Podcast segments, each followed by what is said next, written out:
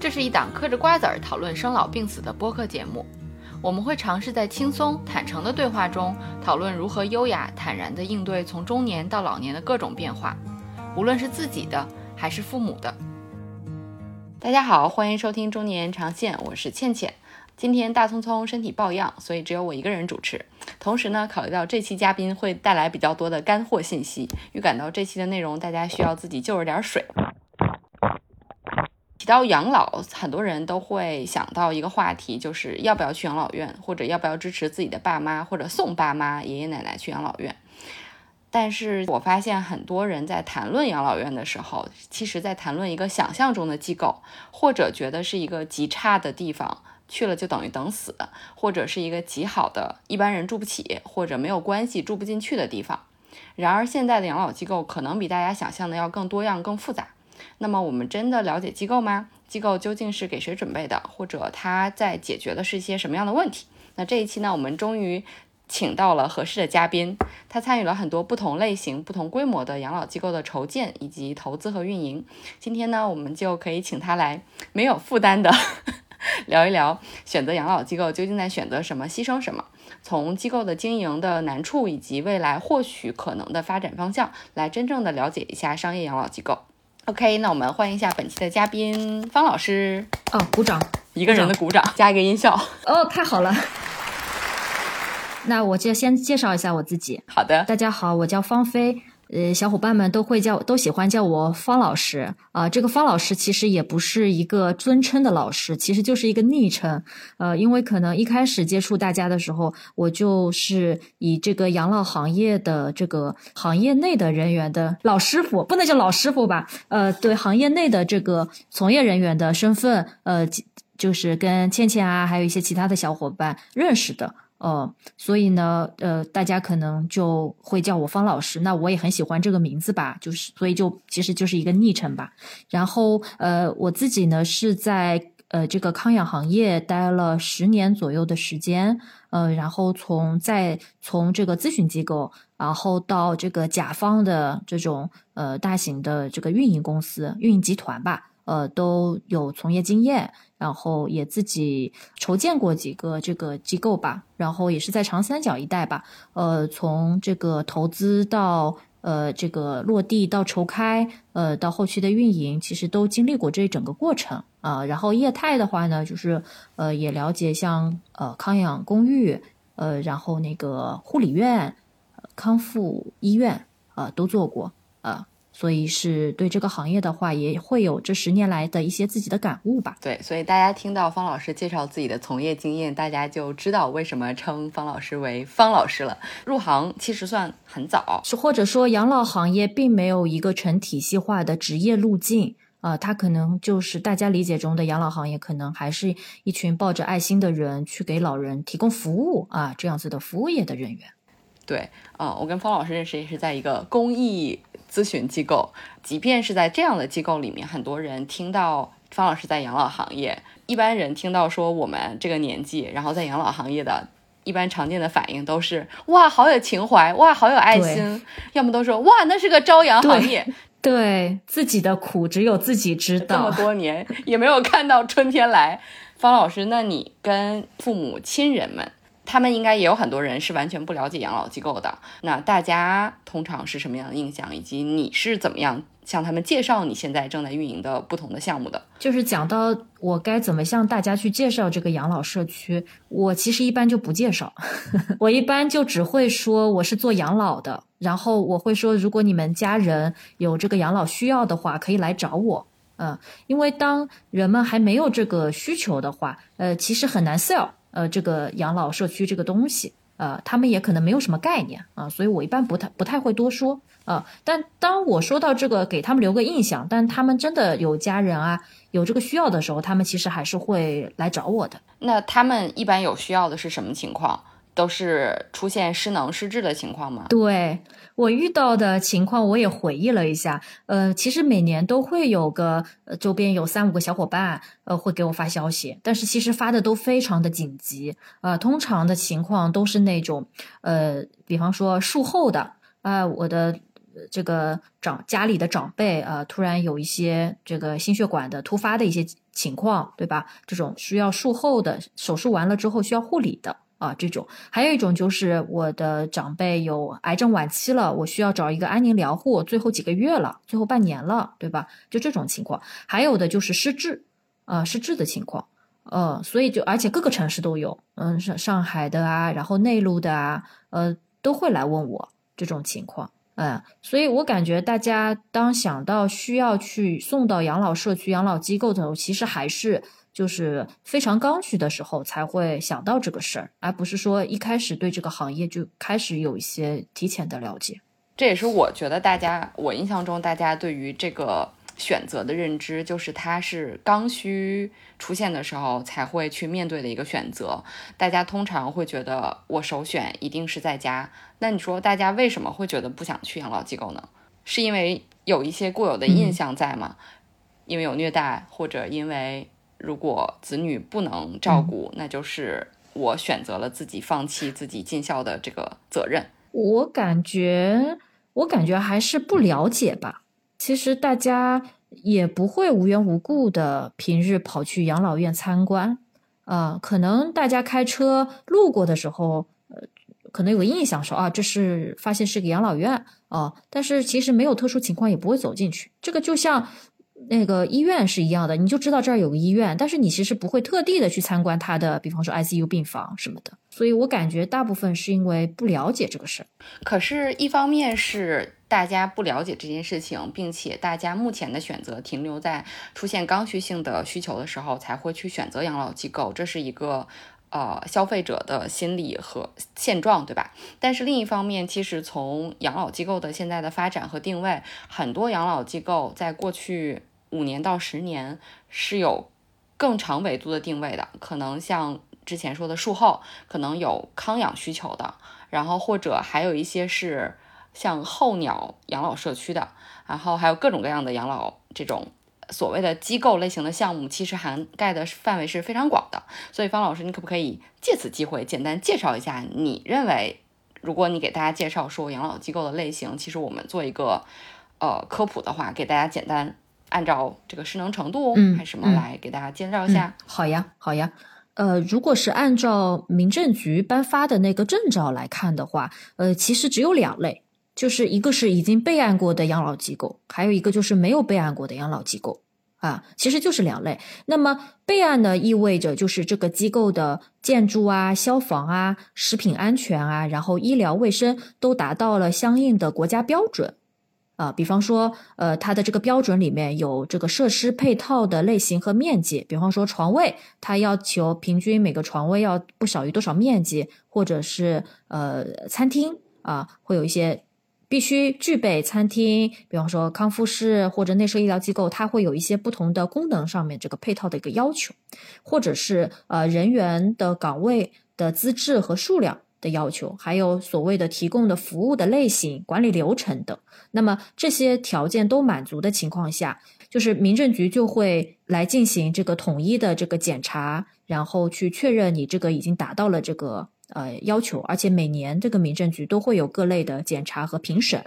啊，这个就是所谓的叫做备案过的这个养老机构。如果说大家去参观的话，通常它这个备案的文件是要在上墙去展示出来的。然后呢，有的就是就是没有没有备备过案的，那没有备过案的话，它可能就是说以养老老年人为居住为。呃，这个核心居住群的这样子的一些老年公寓啊，或者老年社区啊，它可能就是没有被过案的。呃，就这种的话，就是也意味着民政局一般对他们的管理就是不基本上不会在民政局扫描的他们的管理范围内啊。然后呢，有的地区可能会有护理院的牌照，但也不是所有地区都会有。呃，像我跑过的市场的话呢，苏州是有护理院的牌照的，但是西安就没有。嗯，这个就是根据每个地区的呃这个医疗机构的管理和民政的管理是怎么去定义这个事情，呃来做区分的。呃，这个是从就是征兆的角度去去归类。但是呢，在市面上现在五花八门的叫法都有嘛。然后我看了一下主流集中的，就是像呃大家传统认为的这种公办的呃福利院、养老院，对吧？然后就是呃一般的呃市场化的养老院，然后是养老公寓，然后是养老社区，也可以叫康养社区，还有就是 CCRC 啊，这几个呃是比较主流的不同的分类。你需要我展开讲吗？感觉可以讲很久。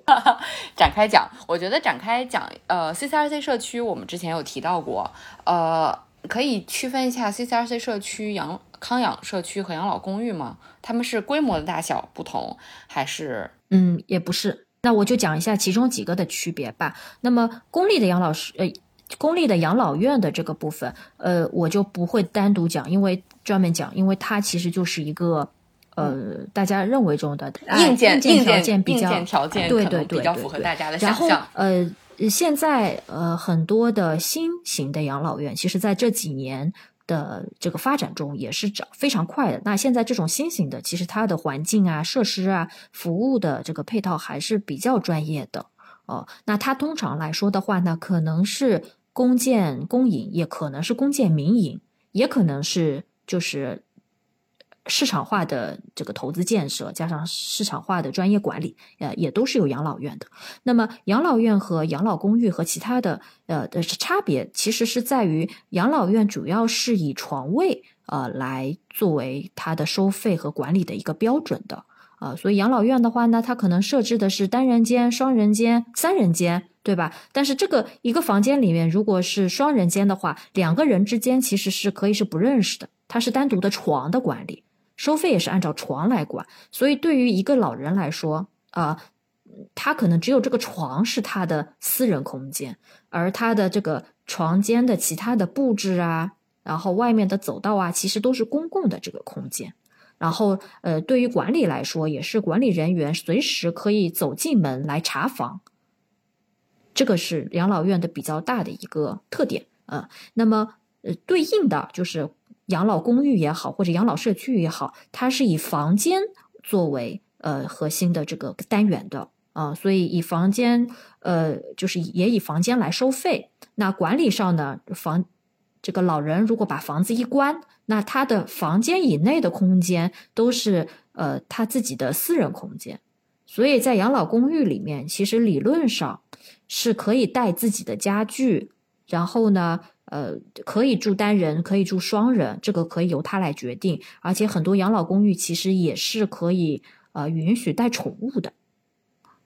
呃，这个就是养老公寓的，也不能说很多养老机构吧，就是部分可能会少少量的管理的好，或者说比较尊重老人个人生活的这种养老公寓是可以带宠物的。对，那么呃，工作人员在管理的时候，最多需要去预约或者敲门进去。而不会就是推门就可以直接进去，对吧？所以这个就是呃养老公寓的这种情况。那么养老社区呢，其实就是在养老公寓的这样子的一个情况下，它可能是一个规模更大的，比方说是有几栋楼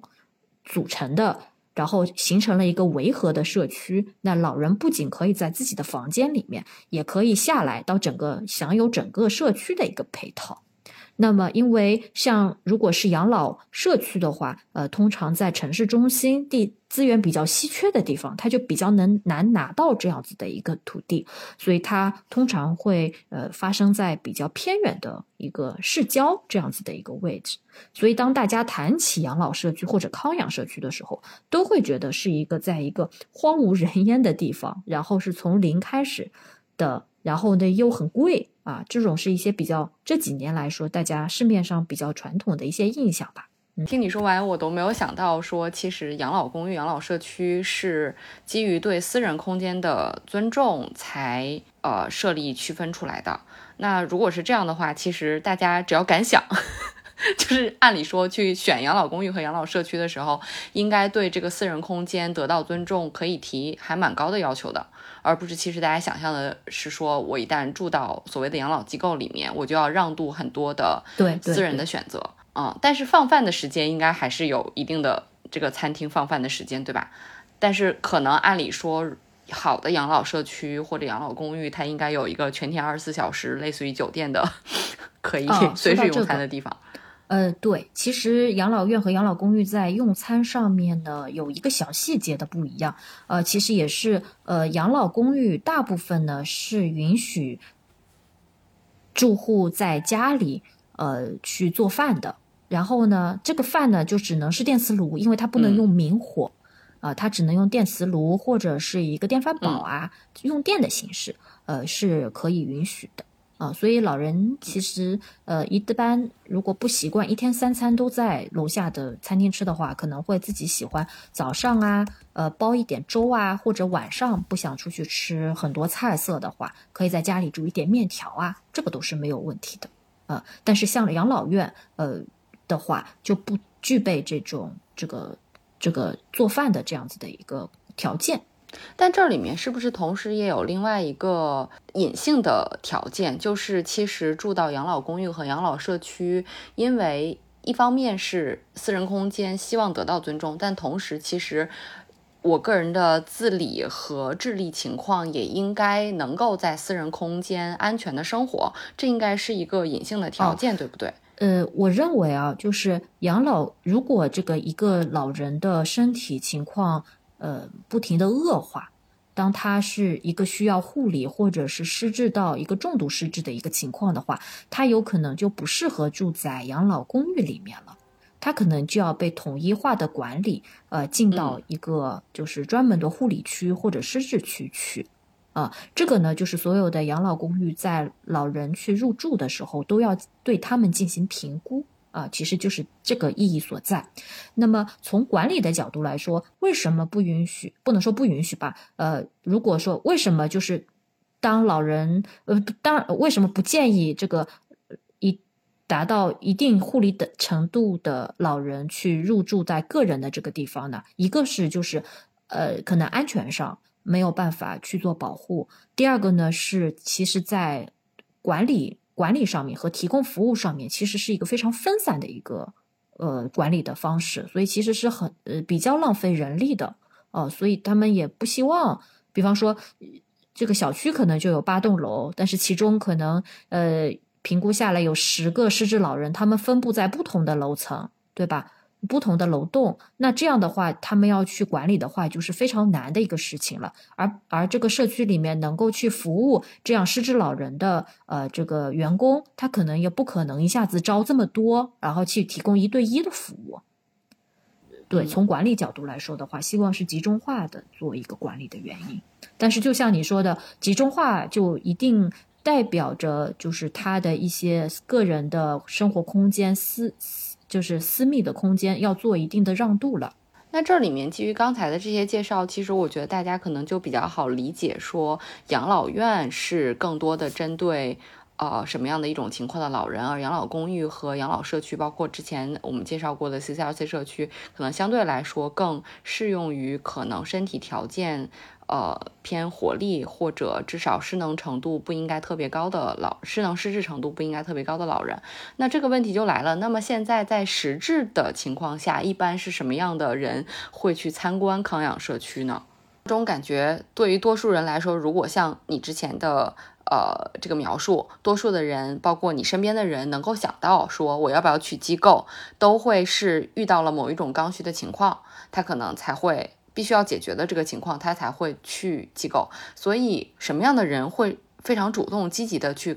勘测养老公寓和养老社区呢？我自己在市面上，就是在机构一线的，就是的经验来看的话，呃，其实老人还是有一些刚需的成分在里面，那他才会呃比较快的去做这个决定吧。呃，一个是就是还是像术后啊，嗯，呃，术后需要护理的、失智的啊。然后呢，如果是自理的话，还有一种情况就是丧偶，呃，丧偶。然后还有一种情况呢，就是可能自己住在城里的这个房子需要腾挪给自己的孩子，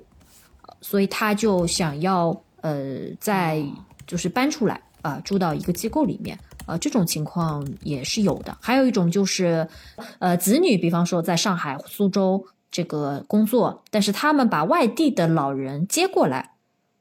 的这种情况，有可能也会考虑到养老机构啊。但这个前提也是说，老人已经是自理及更更年纪更大需要帮助的这种情况下，呃，才会去做，而不会是特别活力的老人，呃，去考虑这种养老养老社区。我是会有这种感觉，但是呢，每个城市每个区域市场会有一些不太比较大的一个差异。呃，像上海的话，呃，上海的老人是比较有远见的，他们是愿意去做这个提前规划的，而且这种提前规划通常是伴随着财务规划一起的。所以，当他们可能会在呃七十岁啊、七十五岁啊这种年龄，他们就开始去看起来很多养老机构了。而且，当了解到养老机构它的这个所有的费用啊、入门费啊，然后月费的情况下，他会去倒推说，我现在的财务状况，如果我搬过去那边，我是不是要把这个房子租出去，或者把现住现在住的房子卖掉，这样的方式去住到养老院里面去。所以他可能就会提前做一些规划。那我最我遇到最年轻的一个老人是，嗯，在六十八岁左右，呃，他就住在这个呃苏州的一个风景特别优美的一个。呃，养老公寓里面了。那他呢，其实就是说，在五十几岁的时候，他就认为说，国外的一些呃养老社区的这种经验和生活方式，他是非常喜欢的啊，所以他比较早的就做了这个这样子的一个规划，所以他早早的就把他在上海市中心的一个房子呃去做了这个处理，然后把这个财务状况能够足够支撑他。呃，去住到这样子一个风景优美的一个特别适合养老的地方。这个上海老人应该是 所有养老行业人都很喜欢的老人吧？能够提前规划财务规划啊，然后来倒推。但是，呃，我其实要澄清一下的是，呃，就是当大家提到这个养老公寓的时候啊，呃，可能会觉得说啊，它跟养老院不一样，养老院是更刚需的，呃。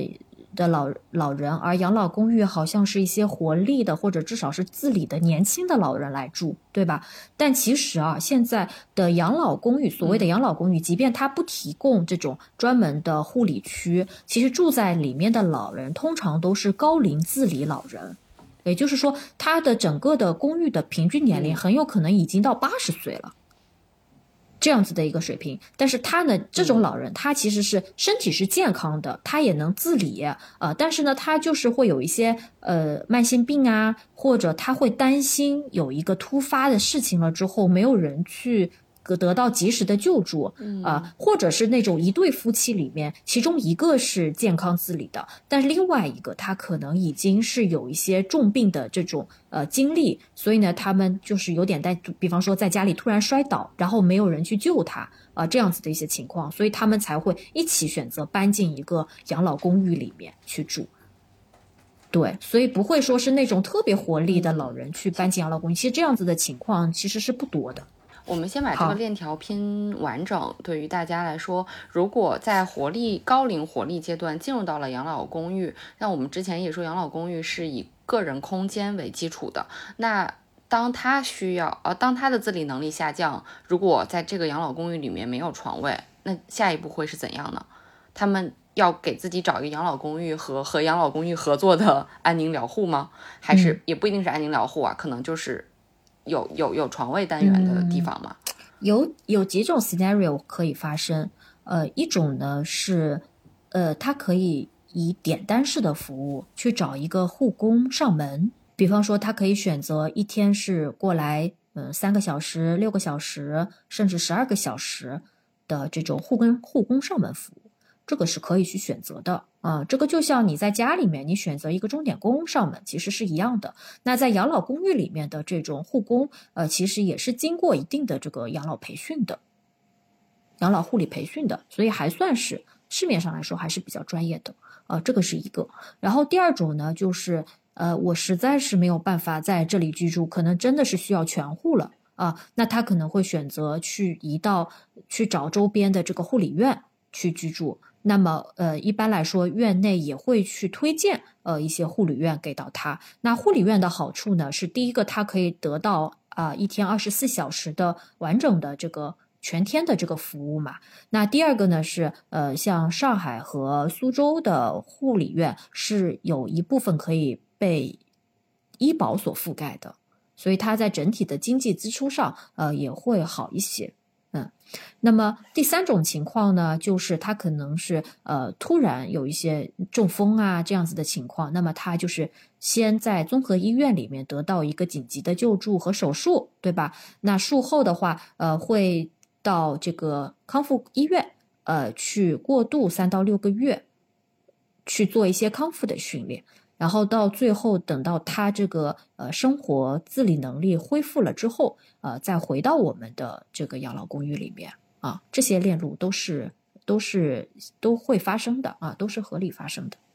明白。所以这里面听到了，这里其实回答了我之前的一个疑问，就是医养结合这个提法其实是呃养老行业。嗯，一直在提倡的方向，对吧？但是其实，在养老公寓、养老社区里面，配备医疗资源这件事情，以及医疗资源配备到什么程度，并不是一个刚性的需求，呃，并不是一个刚性的要求。没错，其实现在我也看了最近的国家的“十四五”的养老服务的这个规划嘛，呃，它对于这个一个医疗机构的医养结合的要求，其实只是说。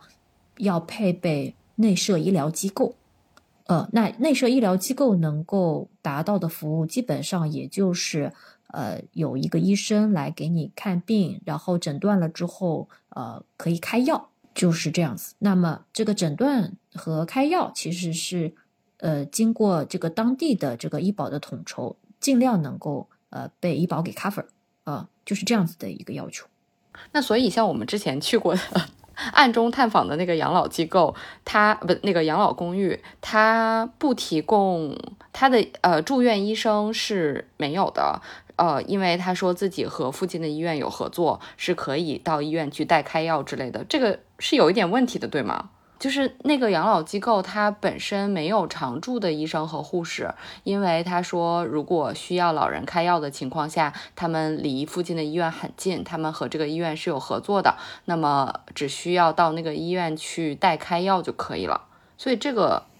这种合作也是可以的，对吧？它不算，它没有内设，但是它所谓的它是有一个协作的一个资源。以前是可以的。但是，呃，每个地方的严格程度可可能不一样。但是，呃，我看到“十四五”的规划里面是要求，就是这个内设医疗机构几乎实现全覆盖。OK，明白。然后你刚才说到的代开药这个问题，我认为是有些风险的。对，因为就算咱们自己去医院开药的时候，如果当事人不在的话，这里面开药，很多医生都是不给开的。对吧？呃，这个我认为啊，就是他们，你当时去参观的时候，他说跟周边的医院合作，呃，这个事情吧，就是他有很多的不确定性，或者不知道有没有落实下来。呃，如果是有落实下来，比方说他真的是周边的呃二级医综合医院或者三级医院的一些内科医生啊、全科医生啊，能够一周过来坐诊两天这种情况的话，呃，其实我觉得也是不错的，老人老年人的满意度也还是 OK 的，因为通常固定一到两个医生，呃。一周就过来坐诊的话，其实这个医生对于院内的一些呃经常要来看病的那个比较高频需要医疗服务的这种客户的需求是很熟悉的，所以老人是比较喜欢这种医生，他其实对自己的情况是熟悉，那么每周只要定期的过去这个开药，然后做一些基本的身体检查，对吧？他就能够呃满得呃就是解决他的这个身体的这个。诉求，那这种其实老人是比较喜欢的啊，所以我觉得与外面合作没有问题，但是目标就是能够固定时间，然后固定人员啊，人员不要变动的太太频繁，这个是没有问题的。所以说到熟悉这件事情，我有另外一个问题，就是因为养老是一个很个人的选择，我们不能替大家做。各种说这样就是最好的决定，但是我觉得很多时候大家需要更多的信息，或者知道别人是怎么想的，可能才会给自己一些启发。所以刚才听到你说上海的老人，比如说提前规划好了自己的呃各方面的准备，时间上也好，还是财务上也好，还是去倒推自己的需要和选择，包括有腾挪房产啊什么之类的这样的一种情况，就是以你目前看到的老人，他们。选择了离开自己熟悉的家、熟悉的环境、熟悉的社区，然后主动选择来到养老公寓或者养老的社区来住。他们是有自洽的接受，说我做了一些取舍，但我觉得现在很好，还是说有很多人其实觉得是能为子女做出的牺牲，是自己能为他们做的最后一件给他们自由的事情。我觉得上海的老人来说，因为我在上海嘛，就对上海这个市场比较了解。我觉得上海老人还是基于自己的情况需求做出的考虑为主啊，他们不是为了子女去想的。我们经常开玩笑说，能够住进一个月费在两万块钱的这种。养老公寓的老人通常就是 满足两个要求，一个就是老人自己想得开，一个就是子女想得开。就这个想得开，就是说他们也很享受生活，然后呢，也不会被很多这种传统所谓的孝道这种事情给束缚。呃，而且第三个就是他们在金钱这个的这个观念上面，也是能够愿意为服务买单，对吧？这才叫想得开。对，所以我我不会认为说是。就是他们说要为子女做这个事情，而是说他们可能，比方说现在是八十岁，但是他们周边也见得多了，有很多的周边的朋友啊，呃，可能在九十岁啊，甚至就是在生命结束前的呃一段时间内，呃，他们可能是无助的。啊，他们可能能想到未来自己的生命状态是一个需要人帮助的情况，所以他们可能在此刻就做下了这个决定，呃，是为未来自己的未来去做的这样子的一个准备。我觉得是这样子的一个思考逻辑。你有觉得他们有啊，觉得自己取舍了什么吗？我其实没有跟单独一个人。对，呃，我我我感觉我没有跟就是说其中一个人聊过，说你怎么样，就是说是不是一种对你来说是一个委屈嘛？住进来，嗯，没有这样子单独的去了解过，呃，但是就是其实他他们如果是离开自己的家，总归是舍不得的嘛，总归舍不得。但是就是有很多老人住进来了之后，是觉得他们在这个养老社区里面是一个享受的状态，他们会觉得说，至少住进来是好的。嗯，住进来，他们的生活能够享受，能够不被呃一日三餐，能够不被一些生活的琐事所困扰，而可以有更多的时间去追求自己喜欢的东西，啊，这个他们是一种享受的状态。甚至呃，在上海的话，呃，因为有一些呃这个品牌知名度比较好的养老机构，如果你是住进这些养老机构的话，呃，其实。这个老人在他的朋友圈里面是比较抬得起头的，所以，所以就是跟上海老人打听一下，说你眼中有品叫得上名字的这个养老社区有哪几个，大家进来就可以了吗？就可以在这个里面去选了。也有暗中的较劲，我是这样感觉，是从一个什么样的现象去看到的呢？就是，呃，我们养老公寓在这个呃餐厅里面会设几个包间。然后这个包间呢，最初的时候我们觉得只是给到就是呃子女探访的时候，呃可能他们需要一个桌餐啊，我们提供这样的服务。但是我们会后来会发现，这个包间的预订率和这个生意啊特别好啊，所以就是因为有老人，就是不管是谁去拜访他，可能是他以前的老战友啊、老同事啊，过年过节的时候过来探访他的亲朋好友啊，他都喜欢在那个包间里面订一桌。然后让他们尝一尝那个养老公寓里面的菜，嗯，所以就是，嗯，就说明他其实以还是以他住在这儿为自豪的。明白？那说明你这个这个养老社区做的运营的好嘛？可能吧。嗯，所以在你在你眼中，一个一个运营的好的养老社区应该满足什么条件？呃，首先呢，我是觉得，呃，它的硬件，养老社区的硬件是重要的。嗯，这个硬件的重要不是说它在一开始新的时候落成的时候，我们去看它的硬件，就是说就是有多么的华丽的这种重要，而是可能你经过了五年的运营，经过了十年的运营，它还是能够维持到一个呃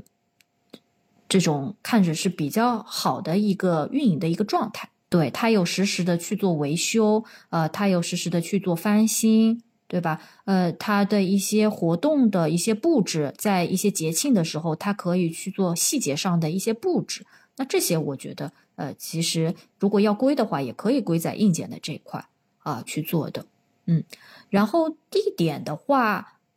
我会认为没有那么的重要，我会认为没有那么的重要。这个，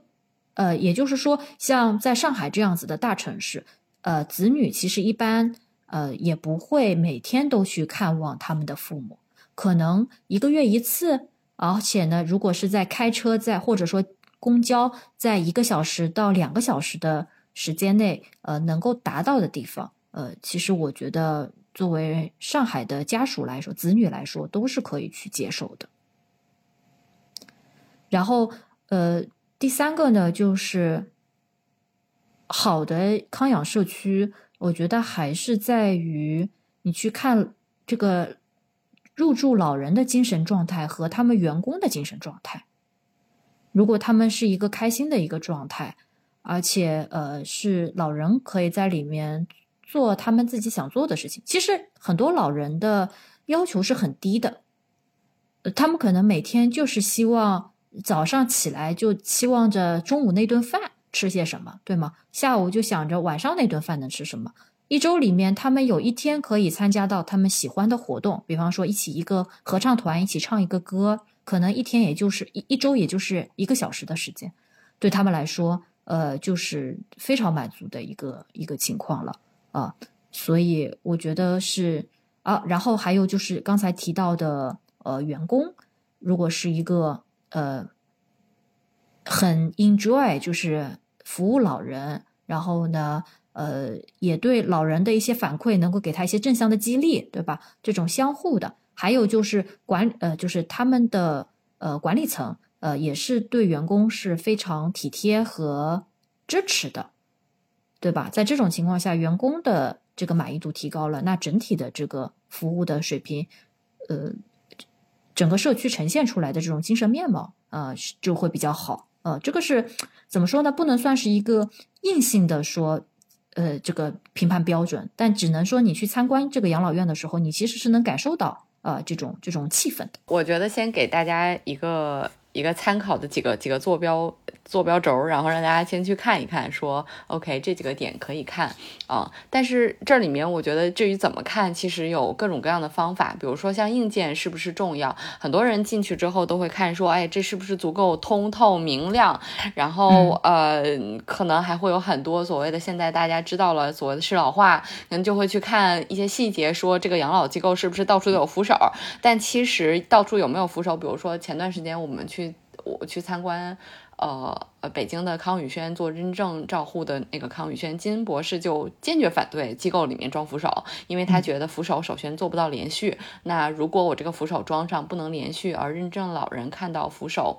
没有连续，他就很紧张，说：“哎呀，我没有东西扶了。”他就会更容易摔倒。所以就是这里面其实有很多设计上不同的理念的考虑，所以硬件其实。是重要，但是硬件可能更多的是从使用者的角度才能去看得到的。我觉得作为子女去看的时候，其实没错没错，可能是考察不出来的。然后对于老人，对，而且对于老人本身，他可能也没有这方面的专业的。我非常认同你这个点，就是子女为老人去选的房间和选的机构，不一定是老人最看重的那几个因素。呃，我有呃非常明显的感觉，比方说你刚才问到的是否通透，可能是老人关心的点，但是呃有可能就是那个房间的面积的大小，对于老人来说没有那么的重要，他可能只要觉得说这几个功能都有，我有餐厅，有有有厨房，呃可以做可以简单做个饭，然后呢有一个餐桌可以放，有一张床，对吧？有洗漱间，呃就可以了，呃他对他来说可能一个。呃，八十平的和一个四十平的，呃，其实可能对他来说没有太大的这个差别，因为他的不，他的这个，呃，这个叫做不能说没有差别啊，就只是说他的行动范围是比较有限的嘛，嗯，所以我想说的就是他们的视角跟呃年轻人的视角是不太一样的。还有一个特别有意思的小点，特别小的点啊，就是老人很关心他的卫生间里面有没有窗户。嗯。就是呃，至少上海的老人是这样子的，嗯，有一些房型其实都挺好的，也通透，呃，也是南北通什么的，但是呢，就是可能其中有一个卫生间是个暗间，呃，他们就不喜欢，啊，但是如果是就我不知道，我们不吉利吗？这是为什么？然后如果是这个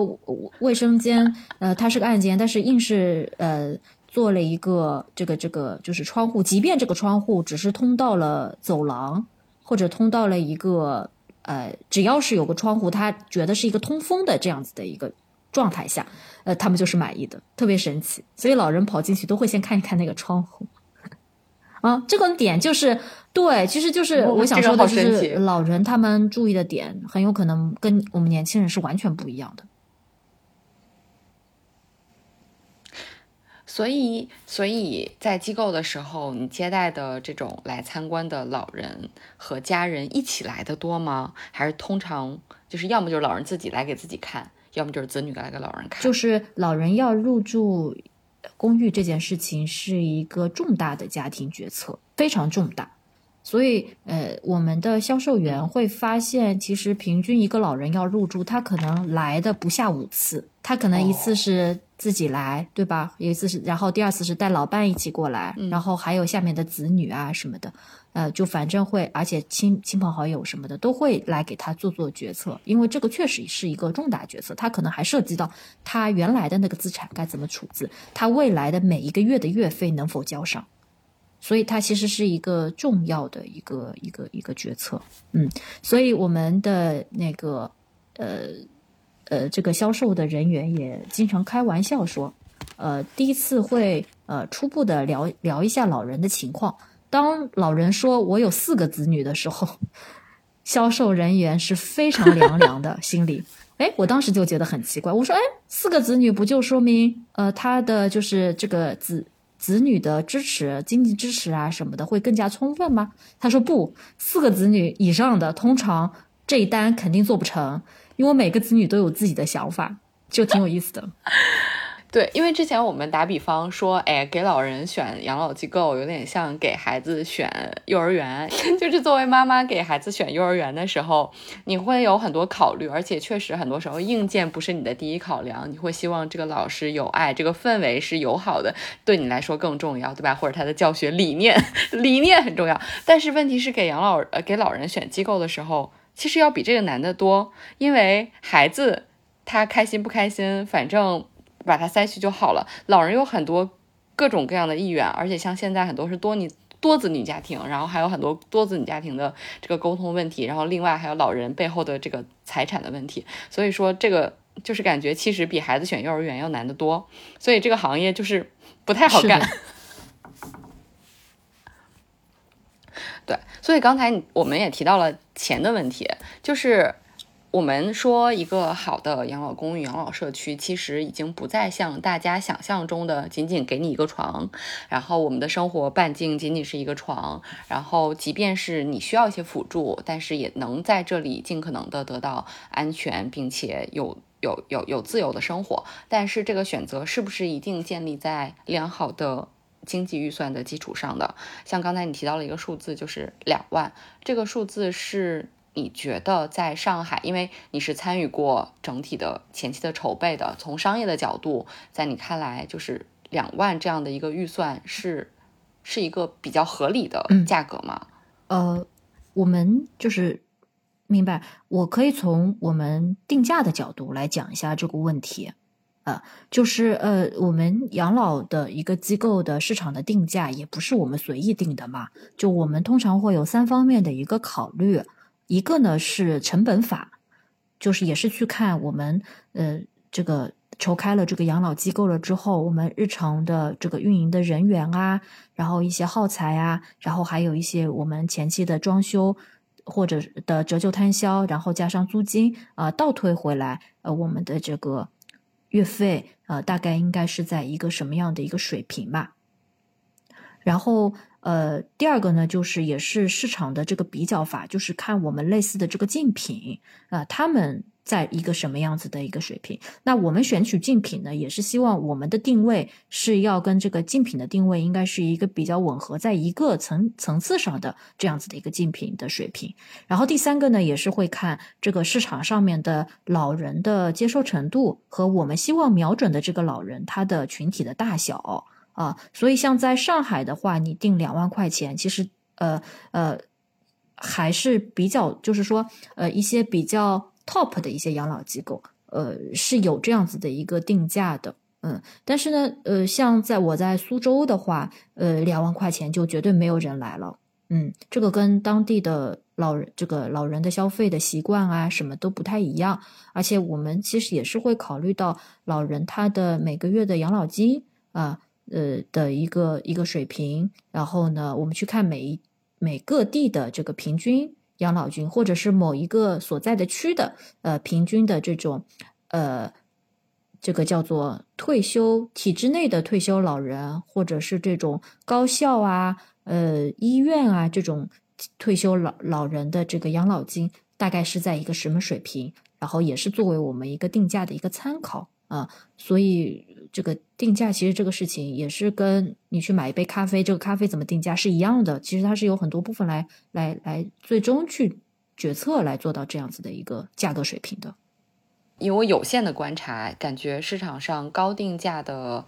呃，这种养老机构其实是很多的。现在感觉商业商业养老机构其实。呃，无论是地产，就是当做地产项目的，还是呃保险，还是各种各样的这样大的机构在运营的项目，其实还蛮多的。而这些整体的定价水平好像都不低，所以很多人会觉得那是一个只有高消费人群或者高呃退休金收入水平的老人才能去得到的地方。那大家就会觉得中间对于中等收入的人有一个缺位。那这样的市场。是嗯现在的情况吗？还是就是以你目前的观察？我这个必须要说一下，就是作为从业人人员来说的话，就是它的成本真的就是这么高。呃，我觉得真的是蛮难的。我们从业人员是你想，我们要在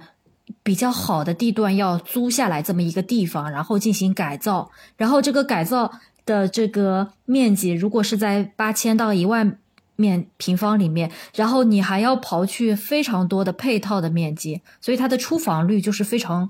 有限的。然后在这个出房率的情况下，然后你再要再算再刨去每天的这些运营的人，如果你要专业一点的话，要非常多支的这个团队，餐饮团队、护理团队、管家团队，对吧？销售团队有非常多的团队要在里面，还有医疗团队都要在里面的话，它的成本就是下不来。所以我们其实呃。定位，呃，尤其是一些新的呃市场化的这样子的集团去做养老的话，呃，它的定位就不得不定在一个比较高的一个水平上面啊。然后呢，我们也会认为，呃，一个是就是。呃，这种以前的这种公公立的这个项目，它本来就是做一些托底的行为嘛。但是，呃，现在呃有新几年、新五年吧，最近五年的一些公建民营的项目，他们的环境也不差，但是他们的那个租金也好、地价也好，都会比我们便宜很多。所以，对，所以就是其实这个事情上面，我们就是觉得，其实养老公寓。虽然给大家造成了就是说感觉呃怎么这么贵嘛，但是其实我们整体的这个商业模式，呃，在对比其他的酒店也好，或者是呃这个商场也好的一些其他的商业模式来说，真的不是一个好的商业模式。所以就是现在商业地产已经不好做了，然后商业养老 机构的地产项目应该就是更更难做、更难卖。我觉得挺难的，真的挺难的。对，我觉得其实如果呃大家对它的理解。嗯，就很多时候大家觉得对他有一些消费上的嗯不满，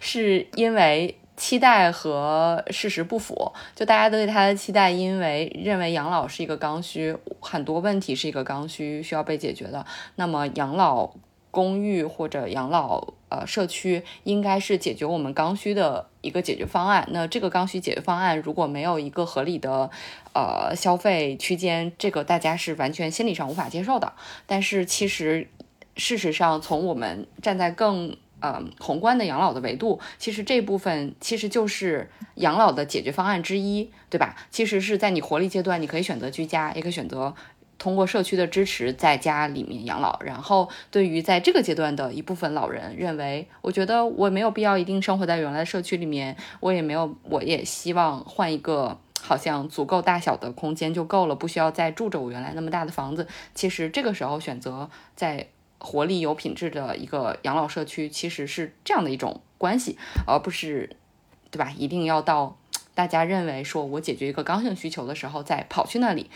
这个时候可能对于这种消费就会有一定落差，这是我我自己的在听完你的讲解之后的一个体会啊、我看待的方式也会觉得好像不太一样了。嗯嗯，就是说到这里，刚才我们提到了说，除了几个可以观察的地方，那短期入住体验是我之前听说过的一些养老机构的销售方式，甚至好像小红书和 B 站上还兴起了一股年轻人去养老院入住体验的这样的一些，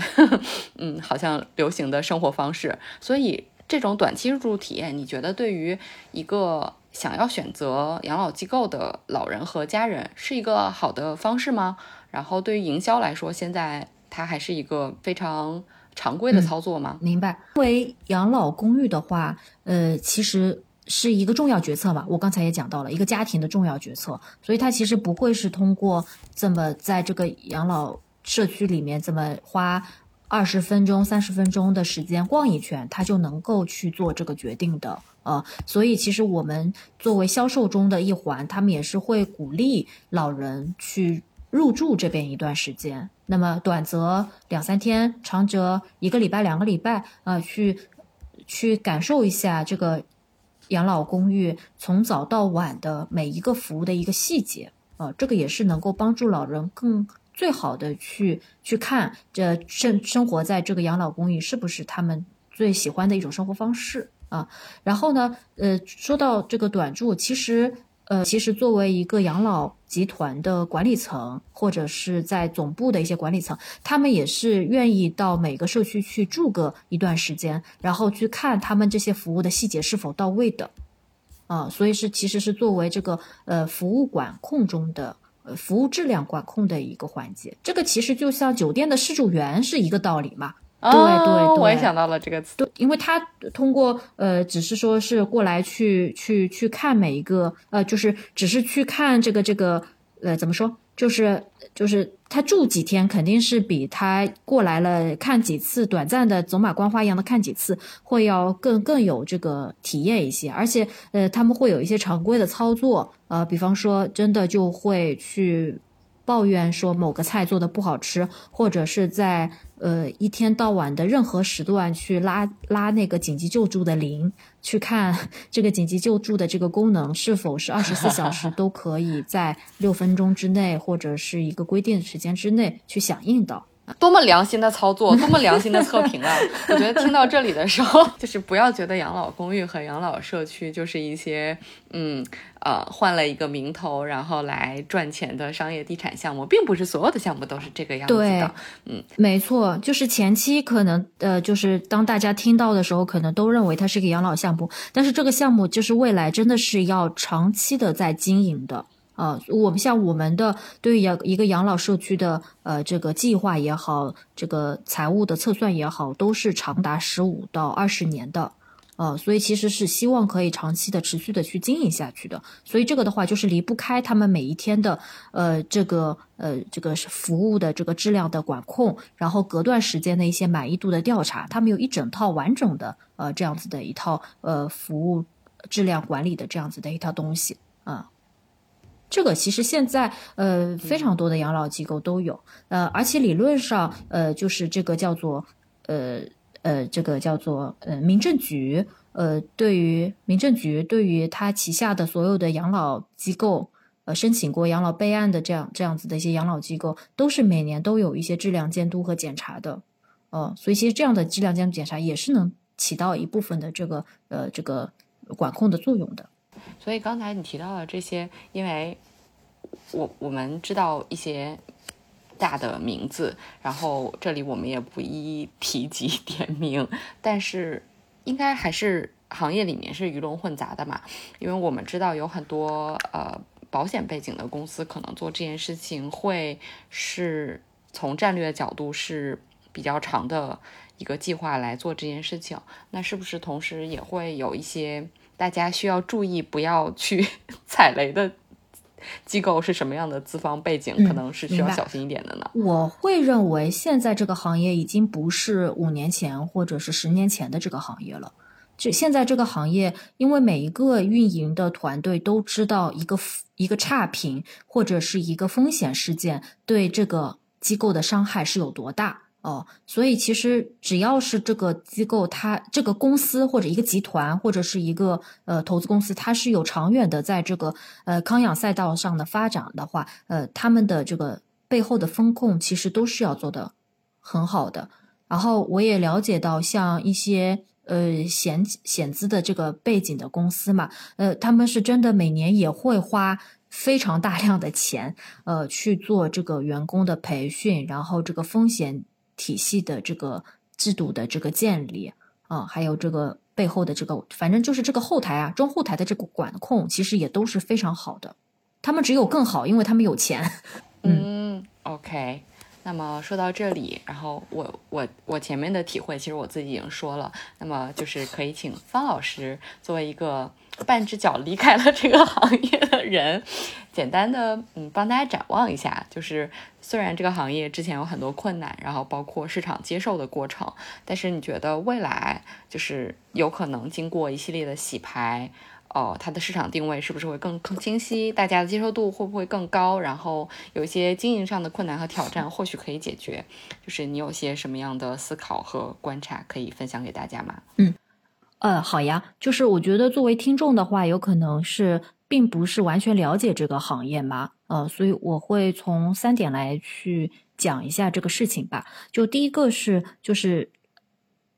养老产业还是跟着老龄化的这个趋势去走的嘛，因为这个人口结构导致了这个老龄化的这个问题啊，所以未来的话，呃，老龄化的问题只会越来越严重，所以老龄产业，我认为还是还是一个朝阳行业。啊，而且呢，就是当呃我们这个改革开放第一代的呃这样子的一代人呃步入了老年阶段了以后，呃老年行业呃其实是会腾飞的啊，他们的不管是从他们的消费理念，他们的对服务的这种呃需要的观念，还有一些对很多细分市场的这样子的一些需求来看的话，也会呃很大的来促进这个养老行业的这样子的一个发展啊。然后第二个呢是，我觉得在一些细分赛道会变得更好，因为大家现在的刚需来说的话，呃，像这个呃失智机构啊、专业的护理机构啊、安宁疗护机构啊，呃，像这样子的机构的话，可能会得到很多的细分，然后呢，就会有一些细分的机构，呃，会会出来，呃，这个的话，我觉得是，呃，可以比较精准的解决。呃，一小部分的人的问题吧，嗯，然后第三个呢是，呃，从政策的角度来看的话，其实现在，呃，我看政策上面鼓励的，啊，或者说政府托，呃，政府要承担的角色，其实还是普惠型的和托底型的，呃，这样子的功能。然后呢，很多，呃，像。中高端去发展的，或者说服务多样化去发展的这样子的一些市场化的行为，他们是鼓励的啊，但是不会呃去做一些呃政策，就是资金上啊，或者是一些呃很强的政策上的一些扶持啊，所以其实就是相当于这个市场来了，然后大家各凭本事呃去做。呃，所以我觉得这个部分的话，其实对于消费者来说肯定是都是好事情，就是大家多多关注，然后呢，可能会有些新的呃大家意想不到的一些需求，呃一些一些供供给方就会发现，耶，其实这个需求我们家其实现在特别需要啊，然后呢也是提前的去做这样子的一些准备吧，嗯嗯。所以你提到了刚才是说，对于消费者来说，只要等着市场出现这个啊服务的提供方就好了，然后睁着眼睛，然后去多看一看，多听一听。但是对于从业人员来说，对，就是要不停的去，对，就就就 熬着，就得熬着，嗯。就很多人提到在这个行业里面，就说就是先先活下去，然后不要想着。在现在要什么做大做强，真的就是好好的把自己能够做好的事情精细化的去积累做好，可能就已经很不错了。是这样子的。那你有没有什么其他我遗漏的事情，特别想要补充，特别想要给大家敲敲一敲重点的事情？呃，我不知道大家会不会对，就是呃，像一些保险公司对于这种卖保单，然后绑定这个住到社区的。呃，或者说承诺在这个榜单的呃榜，就是在保单的产品下去绑定这个一些养老服务的这样子的一些产品，呃，会不会感兴趣？或者说你们会不会问注要注意些什么？有的，我们之前是有过听友问过这样的问题的。我是这样子去考虑这个问题的，就是我认为提前去做财务规划是有必要的。就是说，呃，不管他绑定了什么入住的，呃，这个权益，或者是一些享受什么月费折扣的这个权益，我认为就是你前面买个，嗯，根据个人的财务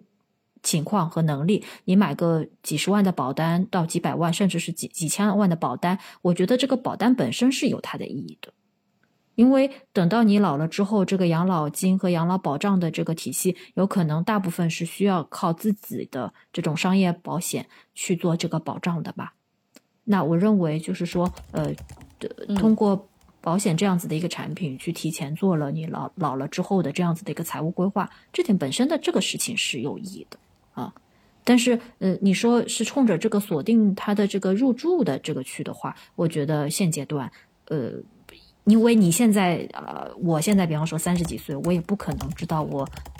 四十年后，对吧？三四十年后真的需不需要这个东西，而且未来会发展成什么样？其实我是不太清楚的啊。对，然后，嗯，对对对，然后还有一个建议，我觉得也是，就是说，呃。呃，现在阶段的话，大家可能看到就是养老公寓是一个过剩的一个情况嘛，因为大家可能会唱衰这个事情，说呃，你看都没有人入住，空置率这么高，对吧？呃，但是我认为就是未来的老龄化程度加剧了之之后，呃，养老资源是会变得紧张的，嗯，所以呃，如果大家是有闲钱的话，如果遇到一些可以提前锁定的养老公寓，呃，地理位置又不错的话，是可以有投资价值的。提前锁定，对，提前锁定的意思就是说，呃，如果你只是去，呃，像这种保单，呃，如果保险产品，它只是说你有一个优先入住权，或者可以去什么保证入住权，这个的意义我觉得不是特别大，啊，因为你未来不知道会是一个什么样的情况，而且第二个呢，它通常的这个优先和保障指的是可能只有一次。啊，就是说我呃，比方说，我七十几岁的时候住进去过一次，但是其中中间我有两年，我想搬出来，搬去跟我的子女住，对吧？但我再回去的时候，哎，不好意思，你就得排队了，这就不叫优先，呃，这个就就是说就不能保证你后面的这个能够锁定了，啊，对，所以如果说因为现在这种产品。是越来越少了，就是说，呃，提前可以锁定养老公寓的产品是越来越少了。那么像以前的话，有一些呃卖汇集卡的，大家都说，哎，汇集卡这个政治政策风险太高了，所以现在呃市面上汇集卡的这种呃情况就是越来越少了嘛。但其实汇集卡在锁定一个房间上面，其实它是有它的意义在的，因为未来四十年跟就跟着这个土地的产权者，呃，他都可以保证这个房间，比方说八。八楼的零二室是属于这个这个方女士的，对吧？方以后是方老太太的，对吧？就这个是有意义的，就是，嗯，明白。可是大家之所以不敢选的原因，就是其实你刚才提醒了我，其实可能现在真正入住在养老机构里面的人，呃，是七八十岁的活力老人这一波有消费能力和消费意愿的人还没有进入到那个阶段，等到这一波人真的嘣一下子。进入峰值的时候，可能对，就是因为怕以后变得紧缺，你就真的一房难求，你就进不去。因为你现在提前锁定了，你可以把它租出去，但是以后可能就是你连抢都抢不到啊。当然，如果大家觉得说像汇集卡的这种模式风险太高了，也可以去找找有没有那种就是带四十年产权的这种。就是有些也是带产权，但是他就是呃承诺有一些无障碍啊，然后呢有一些基本的养老服务啊啊，我觉得这种房子以后也是不错的。嗯，OK。呃，可以。哦，说到这里，我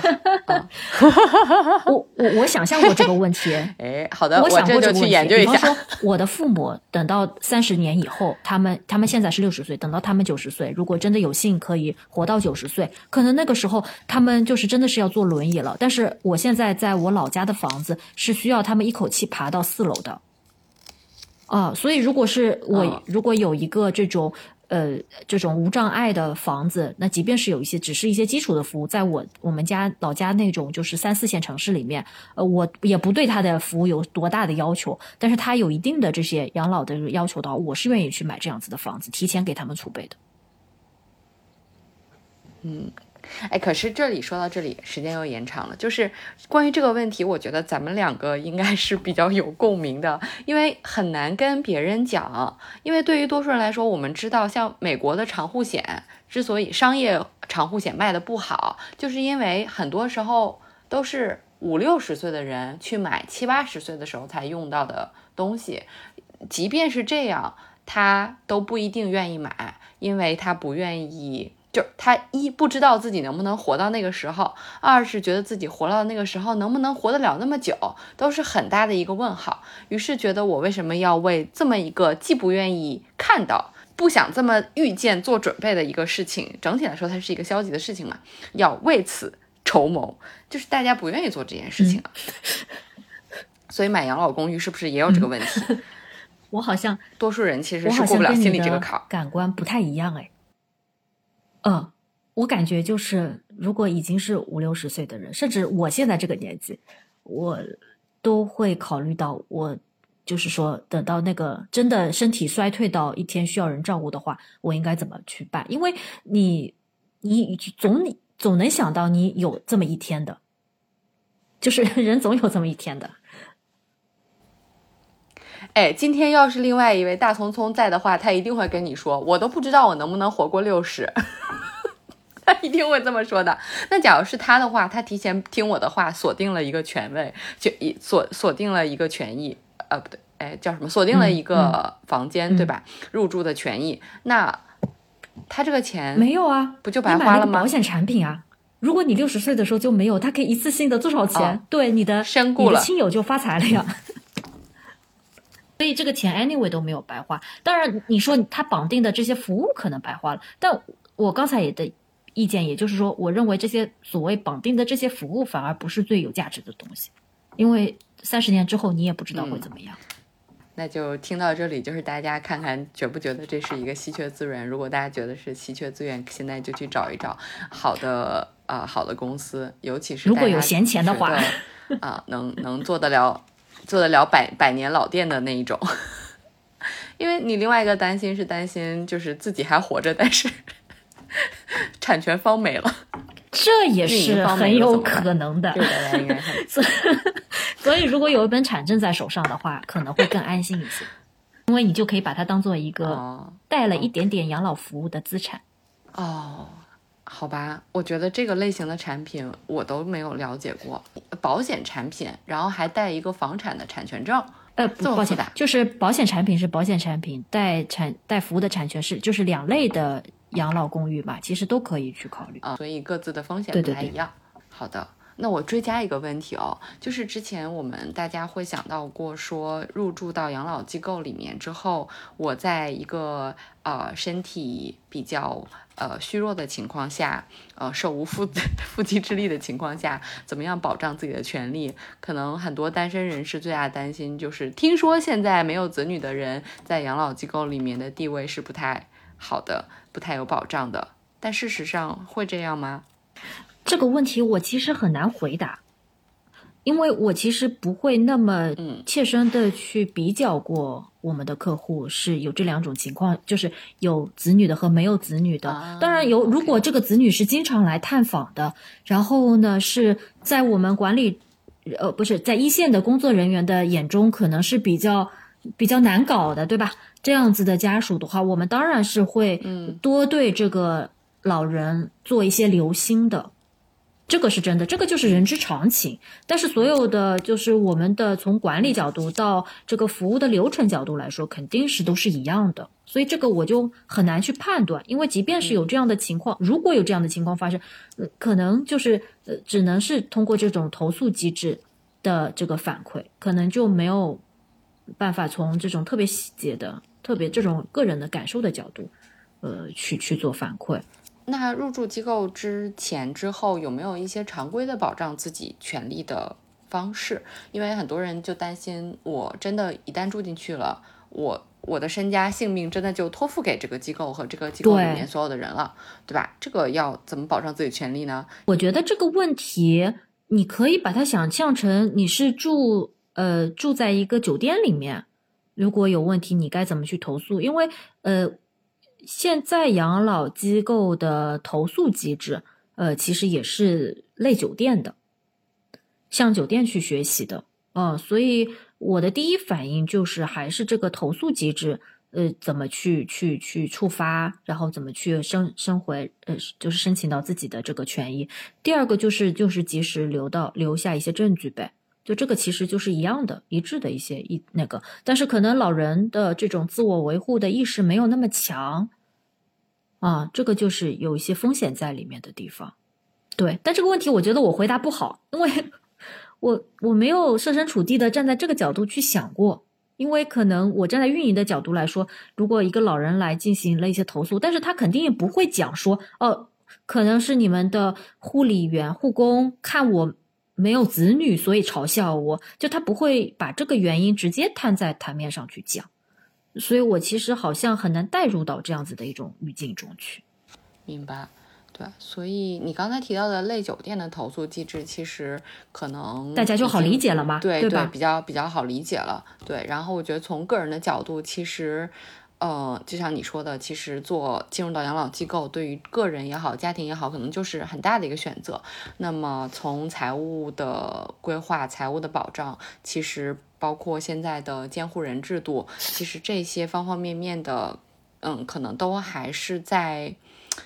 我觉得不断成熟的过程中，所以呃，包括这个法律机构也是这样子，所以可能这些服务机构也在逐渐成长之后，可能对于不同的人群入住到养老机构的这种权利的保障，可能才会有更多的一个常规的操作和选择，对吧？觉得现在阶段可能还没有，至少从你实际经历的角度，也没有看到呃什么常规的大家能够呃可能标准化的操作的一个流程。嗯，OK，嗯，这就是本期全部的内容。觉得其实我在今天的对话中也学习了很多，就是呃，我觉得大家可能很习惯于提到养老就会有很多固有的印象，而提到养老机构就更容易贴标签。就是我觉得贴标签是我们所有人习惯的认识一个新事物的一种方式，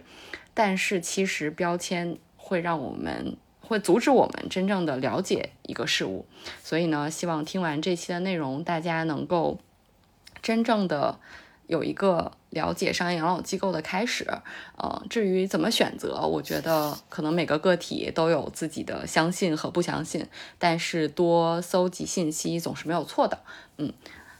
，OK，那么就是希望大家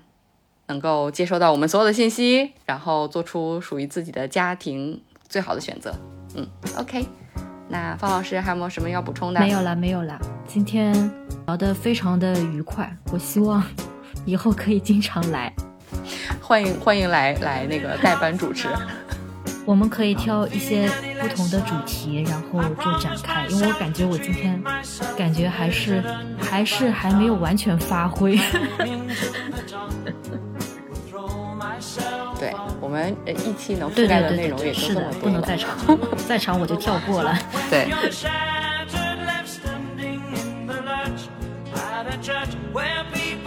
感谢大家收听本期内容，我们的听友微信群已经开通，欢迎添加小助手 disrupt aging 二零二一的微信 d i s r u p t a g i n g 二零二一，成为我们的好朋友，入群和我们分享讨论你的生活困惑，或者向我们推荐主题以及身边的嘉宾。大家也可以查看 show notes 以及节目详情中的相关信息与我们联系，期待和大家相见。Down. Reality came around, and without so much as a mere touch,